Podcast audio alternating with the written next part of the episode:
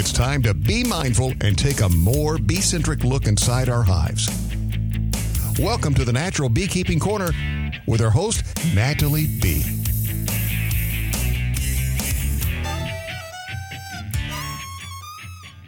Hello, family. Bonjour. Uh, welcome back to the Natural Beekeeping Corner on the Hive Jive.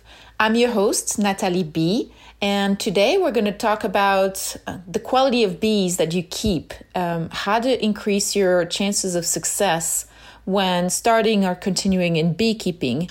And that obviously goes through the kind of bees that you're going to keep. So let's talk about that in a little bit more details. So, first, it's important to remember that colonies that are headed by queens that are local to the environment will do significantly better I think that the average for colonies with local queens um, to survive um, was 80, 80 to 100 days longer than those with non local queen. And the theory goes it's because the protein levels uh, needed for local adaptations are different based on the geographical location.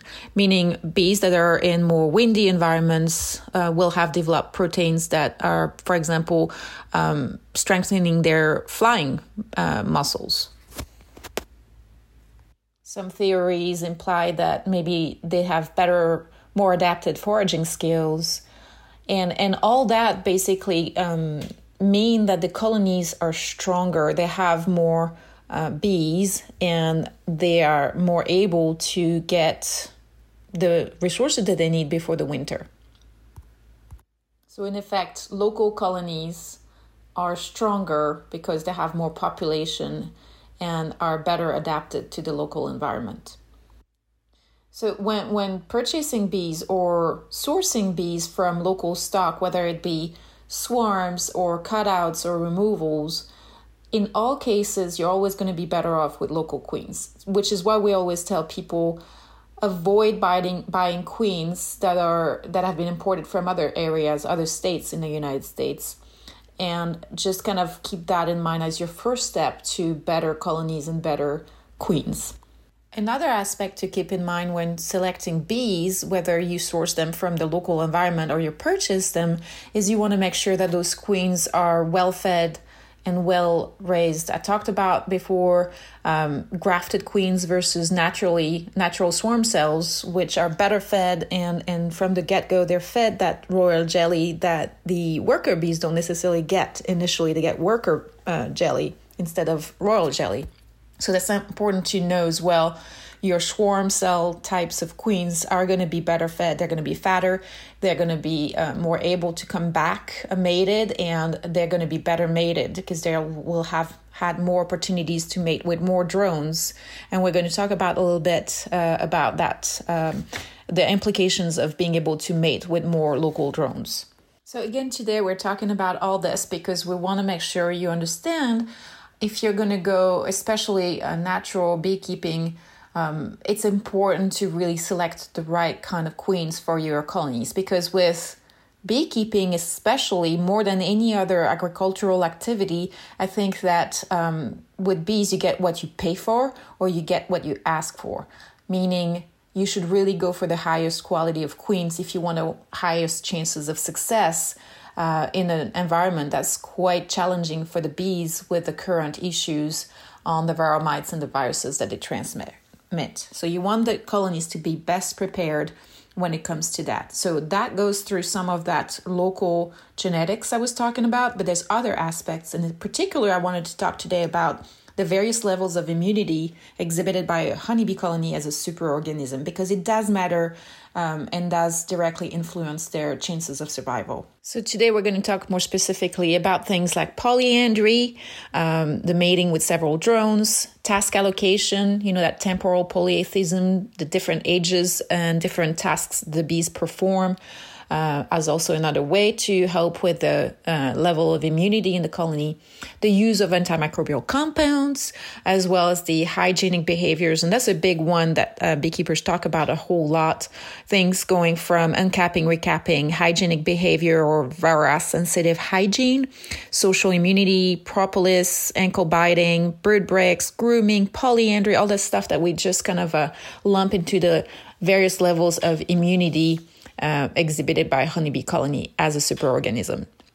So let's dive in, in, a little bit of that in more detail so you better understand what matters when selecting uh, your queens for, for success, basically. So let's start first with hygienic behavior uh, in honeybees, which really is a heritable genetic trait. It's usually recessive, which means it must be persistently selected, which tends to actually lead to some issues, in particular in breeding. So we'll talk about that in a little bit. But um, that's a heritable genetic trait by the worker cohorts, the individual honeybees, that confers the, a colony level wide a colony level resistance against various brood diseases so how does it work well basically workers displaying hygienic behavior will detect uh, not only detect but also remove dead or diseased brood from uh, capped cells which really contributes to total social immunity as a group.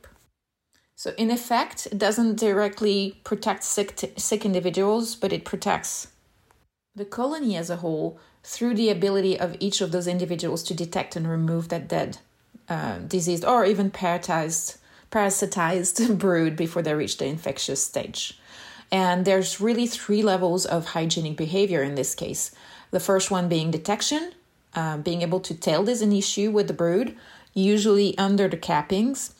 Uh, then the second level is actual uncapping of that brood to kind of check it out and potentially um, expose the brood to, um, you know, the atmosphere, uh, which might have an impact, a negative impact directly on some of the issues, including the reproduction of the varroa mites. And the third level is the removal of either diseased or dead uh, brood altogether out of the colony. So, in the examples of the Varroa-sensitive VSH colonies, they have a lower threshold of detection for that kind of parasitized brood so that they are more efficient at removing the mites or turning off their reproduction cycles than other colonies and more efficient at removing any kind of diseased brood or dead brood out of the colony. And that's that undertaking that really makes a difference in the basically sanitation practices of the of the bees of the superorganism and helps protect them from uh, infestation and or uh, spread of disease. So how is that level of hygienic behavior measured in an objective way? Well, it's usually using that um, that famous freeze-killed brood assay, where the beekeeper testing the colony for um, hygienic behavior will use um, a, like a cookie cutter type of um, tube, put it against a capped brood, and pour liquid nitrogen to actually kill the brood under the capping. Then put that uh, comb back into the colony and come back in a couple of days to count or observe how many of the dead brood has been um, undertaken, basically taken out of the colony and cleaned out of the cells. So by keeping the brood's nest clean, and free of diseased or dead brood, it really improves the sanitation of the nursery that the brood's nest is, meaning that it allows for um, decrease in um, spread of disease and problems, which keeps the colony in the end stronger by sacrificing a few of the inv- individuals for the benefit of the group as a whole. So, another aspect of that hygienic behavior is the phenomenon of um, uncapping and recapping brood cells, where bees that have that trait will go and smell and detect issues, in particular varroa mite reproduction, into the cells, and they'll go and uncap the cells in question and potentially even leaving them open uh, for the rest of the duration of the pupation and, or potentially recap them once the issue's been taken care of. And they'll go, some of them um, have that trait so strongly that they'll keep going in and cap, recap, and cap, recap, keep on checking on that brood, looking under the hood to make sure that everything's fine.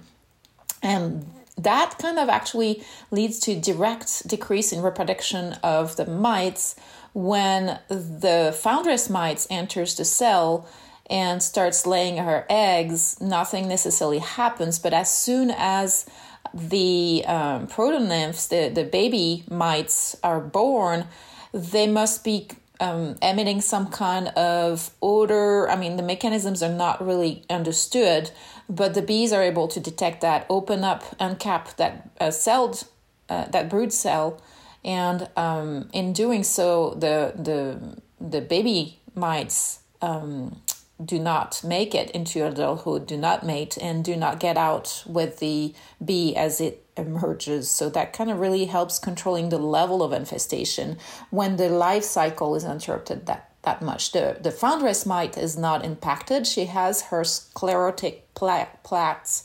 Plaques. Uh, she's basically hardened body. The babies don't make it because they're not ready for the outside environment, and they can only survive at this point into a capped cell. Some other of the hygienic behaviors that the superorganism can display through their individual cohorts of bees would be things like um, ankle biting. There was a, a race of bees developed in Purdue, I believe, that was basically um, ripping out legs and body parts of the mites, preventing them from being mobile and they would fall to the ground of the hive and that would interrupt that that uh, life cycle. So that ankle biting um, trait was very helpful in hygienic behavior. In other ways bees can achieve hygienic behavior is through grooming grooming each other making those mites fall off and um, if that's combined with other techniques where the mites cannot get back up into the colony that helps decreasing the numbers of mites that can reproduce under capped brood cells. So, while those traits are highly desirable, obviously, the problem when trying to breed for uh, specific traits is that it generally leads to inbreeding depression. And because those traits are actually recessive, so it takes both the genes of the queen mother and the drones to activate those traits um, because they're not dominant, they're recessive. So, any such efforts that are actually breeding for those traits without keeping in mind the genetic diversity um, is doomed to fail in the long term because as soon as the queens um, reproduce and the colonies swarm, you're losing those traits unless you have drones in the area that are carrying the same recessive genes and the mix of um, genes end up allowing them to express themselves. So it kind of goes a little bit against one of the strongest mechanism that the superorganism has to increase their level of immunity, which is really polyandry and and basically um, hybrid vigor. You want the colony to have the most possible mating with uh, strong queens that have genetic diversity to lead to hybrid vigor. And we're going to talk about that. But um, Keith Delaplane actually talks about that in details. And, and it's a fascinating subject that I encourage all of you to look into. You really want um, hybrid vigor, which is uh, uh, led by, which is triggered by um, genetic diversity. And what you don't want is um, inbreeding depression, which is um, coming out of mostly inbreeding um, and and selecting for traits instead of against specific ones. You want to keep that diversity, um, that that roulette go. And, and act in your favor to increase increase the various levels of immunity in your superorganism in your colonies. That's why I usually try to breed out traits that I do not want instead of breeding in traits that I do want. In the end, a colony of survivor stock that has been um, successful on its own will develop its own strategies to best um, minimize the mite stress and all other disease stressors. Um, and and we need to trust our bees with that process rather than trying to breed for specific traits, which in the end are usually recessive and will disappear really quickly. And if not, they might lead to inbreeding depression. So, all those designer queens, um, we don't personally wait, uh, waste our money on that kind of stuff. You know, we, we will go always with local survivor stock.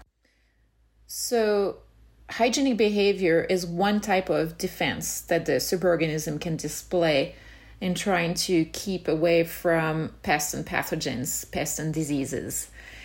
And there's a continuum of types of defenses that the superorganism can use from anywhere, uh, defenses that are anywhere from um, prophylactic, that are constantly present in the background, they're called constitutive defenses, all the way to uh, inducible defenses, which are the ones that are only activated when they're needed. And the colony uses a variety of defenses along those um, constitutive to inducible spectrum, which always has ba- balancing uh, is always balancing costs with benefit because each solution has its own cost. Obviously, requires a certain level of energy or sacrifice. So we talked about hygienic behavior, but let's talk. Let's go back a little bit and talk about uh, some of the more constitutive or constant preventative prophylactic uh, defenses that the colony um, can do naturally to help themselves. And the first and most important one we touched to it uh, a little bit is polyandry. So, even though it's initiated and achieved at the individual le- level, it actually plays a major role in social immunity. And the more mated a queen is, the more genetic diversity her progeny will display through different patrilines or subfamilies or sister cohorts or half sister cohorts. And that's that aspect that provides that hybrid vigor at the colony level I was talking about. So colonies which have the highest, um, the queen that are the best mated with the most amount of different types of drones will have uh, higher levels of genetic diversity uh, and and what that translates into is health healthier gut microbiota. They have a better gut, which is linked to their immune system. They have, and by consequence, higher immunocompetence at the larval, but also at the adult level. And they do that through basically higher resistance to disease and lower levels of infection. So um, the other aspect of that, uh, they will have higher foraging efficiency and productivity, and overall better sur- survival rates. So they're in effect better able to combat exposure to multiple diseases and parasites, as well as different strains of a single uh, disease. And so they're better prepared. They're more armed with more tools and in their tool bag against all those uh, stressors that the pests and the diseases are. And that's why it's so important. That's where selecting good bees um, starts with uh, how well mated your queen is and how locally mated she is. And you have to be careful because with bee breeders, uh, queen breeders, there's a tendency to have a lot of inbreeding. So that matters. And what is very often taken for a sign of mite infestation or problems with disease, which is that spotty brood pattern that we are learning, we learn to um, uh, identify, well, very often that's actually more a sign of inbreeding depression than uh, than really an issue with the pests and pathogens.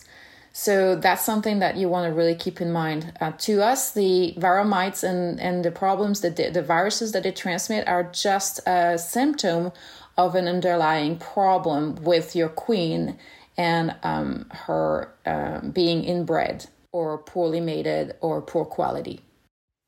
So while I'm on the queen um, subject, I would also remind you that if you get treated queens, they're not survivor stock and you get what you pay for, they're not going to be as able to defend themselves against pests and pathogens.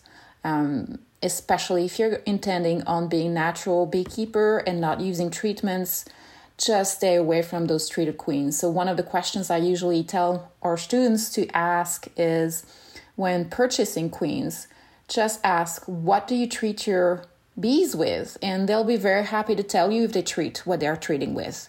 And if they don't treat then they will be very happy to tell you what they're not that they're not treating so that kind of uh, uh, to me that whole strategy that some of the commercial beekeepers uh, are, are using when they're laughing at treatment-free beekeepers and and saying basically you know they're good return customers because their bees keep dying to me that's not the smartest marketing strategy in the world because you're bragging that you're selling poor quality bees to your customers which means they have to keep coming back to you. I stay away from breeders that sell treated bees period. Uh, because otherwise i'm yes they're cheaper but i'm getting what i pay for and i'm really taking a high risk on um, for my beekeeping uh, chances of success. I, and i just don't want to buy ever treated bees they're, to me they're completely inferior bees and i'd rather start with local survivor stock so another strategy that um, the, the superorganism can adopt very efficiently and that's a little bit more uh, activated when needed and a little bit less prophylactic than polyandry is basically task allocation that uh, temporal polyethism which is when uh, honeybees perform different tasks at different ages. And that's basically an age based division of labor among individuals, which has the benefit to also help uh, fend pests and pathogens at the colony level. Because the younger the bee, the more she works inside with brood. As soon as they emerge, the worker bees are nurses that take care of the babies, the, the, the larvae and and the queen is the one laying the eggs so they stay in the center of the brood's nest and are shielded from outside uh, stressors of pests and pathogens. So that's a very clever way for them to protect the, the, the brood from contamination and, and pressure from those stressors. And then the more she is um, uh, growing and maturing, uh, and she progresses to forage foraging related tasks and uh, she's exposed to you know the, the, dehydration of nectar and the processing of um, propolis and, and compounds coming in, that exposes her a little bit more to the outside and and a little bit more to uh, some of the issues related with the contamination outside. And the more she progresses to those, uh, she transitions to that level of interaction with the outside world, the less she starts interacting with the younger bees and the queen.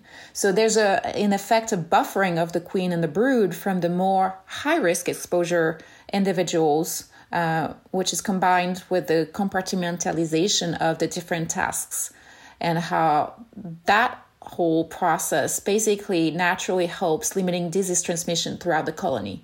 And I think that's a very clever way for the bees, the superorganism, to protect themselves. And that's one of those uh, very successful strategies that they're using naturally to achieve those results. So, going a little bit further on the activated inducible defenses that are activated only when they're needed, um, let's talk about a subject that's not often talked about that the superorganism uh, engages in. It's the use of antimicrobial compounds. And basically, there's two types of compounds honeybees use to increase immunity at the individual, but also at the colony level self produced and collected. So let's talk about self produced first. Um, the honeybees um, will have on their cuticle, which is their outside, you know, basically the skin of the bee. It's not skin, but uh, the cuticle is the outer shell of the honeybees, and they have venom peptides. Uh, spread on their body as well as on the comb. So there's a protection at the individual level, but also at the social level, at the colony level. And those venom peptides have very strong antimicrobial properties. So that's one of the strategies they're using. The other one is they're going to use antimicrobial peptides in the larval diet, in the, the worker jelly, and the uh, royal jelly, and um, and also in honey to reduce colony infection. So they'll basically seed their own food for the brood and for the adults with antimicrobial peptides to protect themselves. Another strategy is the individual secretion of um, a compound called glucose oxidase, which is an enzyme with antiseptic properties, uh, which compounded at the so at the colony level provides colony immunity and at much less cost than the individual level because it's compounded uh, over the entire nest. And then the last strategy of self produced antimicrobial compounds is the famous trophallaxis and the consumption of hive products to inoculate all the individuals the microbiota for pathogen resistance at the colony level. So they're sharing their their microbes through that trophallaxis, and and that provides social immunity for the entire colony. So I think that's those strategies are super clever, um, and they're they're very effective in protecting the colony, and that's why I always say you don't want to interfere with some of those strategies um, by feeding them different types of uh, things that might interfere with those uh, those antimicrobial compounds that they're ingesting and spreading across the hive. Uh, for example, those essential essential oils that we put sometimes in sugar syrup uh, tend to really interfere with the microbiome of the gut of the bee, and that can lead to um, uh, basically the suppression of those protections at the colony level. So we want to be very mindful of that kind of things.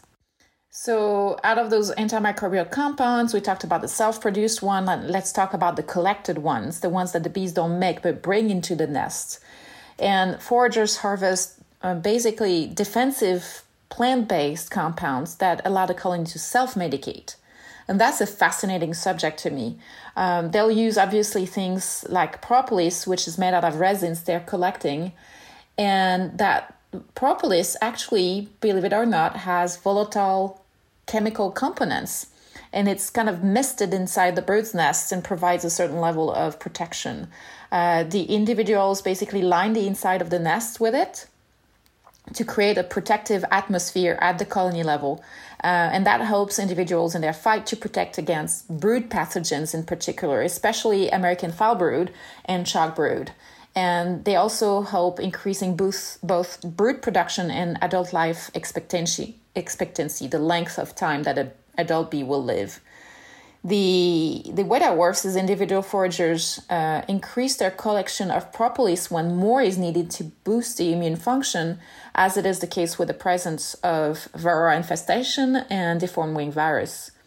And so those levels of uh, propolis and uh, chemical volatile chemical compounds will fluctuate fluctuate based on the needs of the colony. And that's another aspect of why it's so important to try to protect those brood nests from being exposed and open, um, because those volatile compounds will tend, tend to escape the brood's nest if you crack open a hive and leave it open for too long, which is where I think that the horizontal top bar hives have a big advantage over the Langstroth vertical hives and even the long strength Langstroth um, uh, horizontal hives because the level of exposure of the brood's nest is almost you know when you're not doing something specific it's almost null because you stop right at the edge of it right past the honey um, stores and you kind of check what your bird um, pattern looks like and you're good to go. You don't go into the brood's nest and you don't expose it. And even if you did, you would open maybe like just a bar at a time and have very little bit of the brood's nest exposed as, at a time. And I think it does matter in the way uh, those volatile compounds are helping because when you go in as a Langstroth uh, colony and you crack open the entire box and move it to the side to go to the lower levels, you're really letting all those chemical compounds, um, propolis based chemical compounds, just escape the hive along with the uh, humidity levels and the temperature controls that the bees had very carefully uh, worked towards maintaining. So that's something to keep in mind in your choice of hive. And then another type of uh, antimicrobial compounds that bees collect are the ones found in actual nectar and some of them in pollen. But in nectar, you find things like alkaloids that play a role as well in the social immunity of the colony. So that all that um, taken together really helps a colony um, maintaining a healthy brood's nest. Another strategy that's a little bit more um, activated when needed uh, is the self removal. It's called also altruistic suicide, is when sick individuals know they're sick and they remove themselves um, uh, spontaneously from the colony and they choose not to return.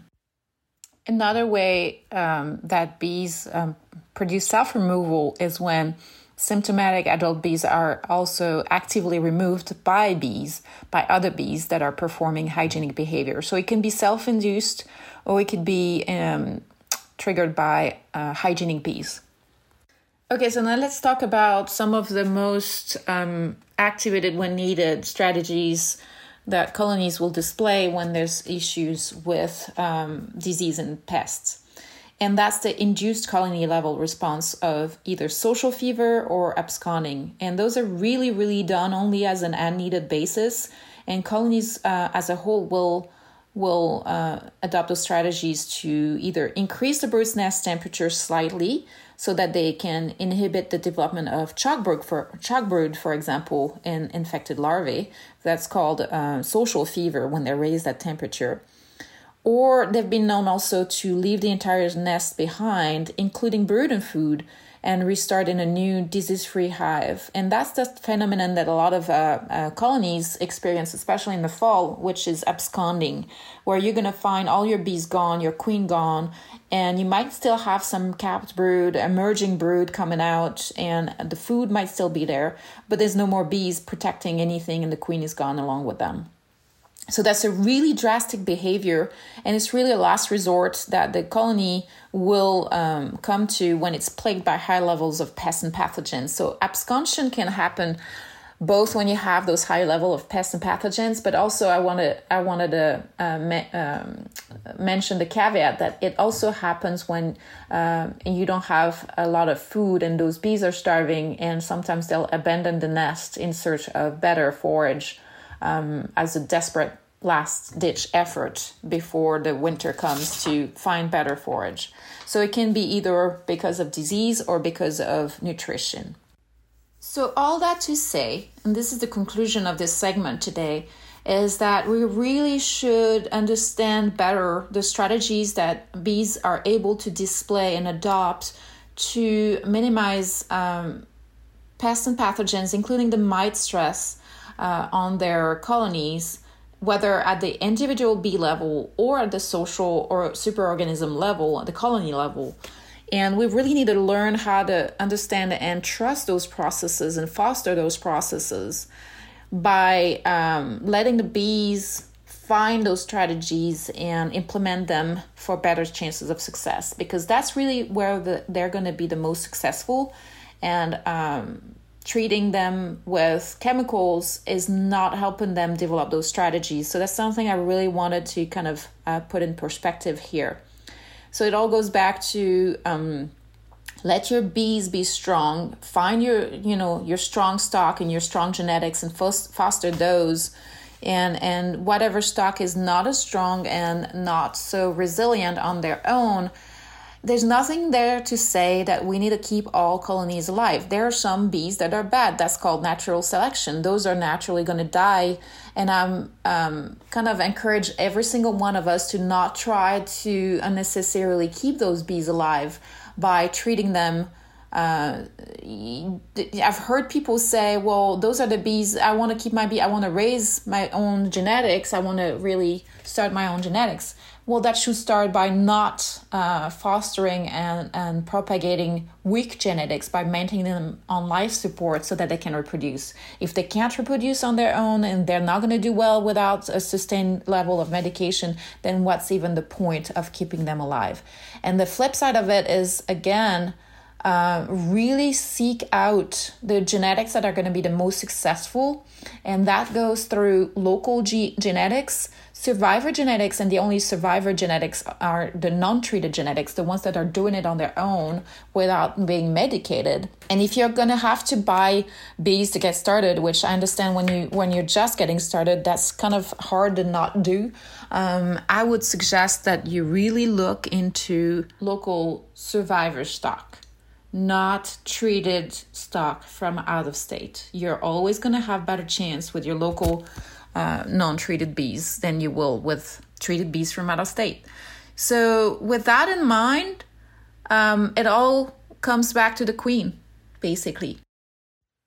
Okay, so let's talk now about some seasonal uh, practical applications of the information we discussed. And consider that in central Texas, where in the fall and working on winter readiness, and it's not always the case everywhere in the world, right? Obviously. Hello, Australia. You guys are more uh, in the spring uh, opposite seasons as Central Texas. So keep that in mind. But with that being said, um, you have three strategies that you can adopt if you have struggling colonies in the fall and getting them ready um, for winter. Uh, the first one would be um, well, the first thing you need to do is evaluate your colonies, make sure they have enough food and brood uh, for and the numbers for overwintering. And I would say that with anywhere from five to eight um, combs or bars of brood and food, that would be around your minimum depending on the temperatures in the winter. Uh, keep in mind that when you have warmer winters, your bees stay active more and they'll go through, excuse me, through their um, resources uh, a lot faster. So that's something to keep in mind and adjust accordingly uh, how much food you're leaving in the hive. But I would say a minimum of one to one brood food, and it's actually better to leave two two food for one brood. Uh, or anywhere in between will help. If you don't have that currently, there's um, there's a couple things that you can do. You can either equalize your colonies by taking some of the resources from much stronger colonies and donate that to the weaker colonies to boost them up and and get them uh, the numbers and the food that they need to overwinter successfully. Keeping in mind that whenever you rob uh, peter to pay paul uh, Peter is counting, was counting anyway on those resources, and especially when it comes to brood. And so you don't want to do that too much. You don't want to take out too much of your strong colonies because then you're creating a, a gap in the age of the bees that are coming out. And some of them will have to revert back to being nurse bees earlier, or some of them will have to go and, and be foragers earlier if you do that too much. And that's something to keep in mind. You don't want to do that too much. But equalizing is a good strategy if you have enough colonies to share. And, and if you have 20 Peters and 10 Pauls, that's okay. You can take one one comb from each of the Peters and give it to Paul. Uh, that works. If you have just a few colonies, don't don't overtax your strong colonies just to save some weaker colonies. So another way to get them enough food before the winter, anyway, is to provide emergency feeding if they don't have enough. Uh, we don't recommend feeding on a regular basis, and certainly not pollen uh, ever, unless it's natural pollen. But even then, you're kind of tricking them into rearing brood when they shouldn't be. But um, emergency feeding of simple sugar syrup uh, can help them pack enough food to survive the winter. So if you're really bend over uh, keeping those in there strong enough, uh, otherwise, then that's something I would consider. But in the end, there's some colonies that are not strong enough. They don't have enough food. They don't have enough brood. They're not worth saving. Uh, and what I would say in that case is you should consider combining them and giving the bees to stronger colonies, uh, getting rid of the, the queen that's probably weaker genetics, and, and just keeping the, the queen from the strong colony along. So you can merge those uh, by creating some confusion, smoking, and, and putting the frames alternating one donor, one, um, one existing, one donor, one existing. And just kind of creating that confusion so that they they um, the transition is uh, smoother and they don't have to fight because they'll they'll learn to know each other through trophallaxis, basically through feeding.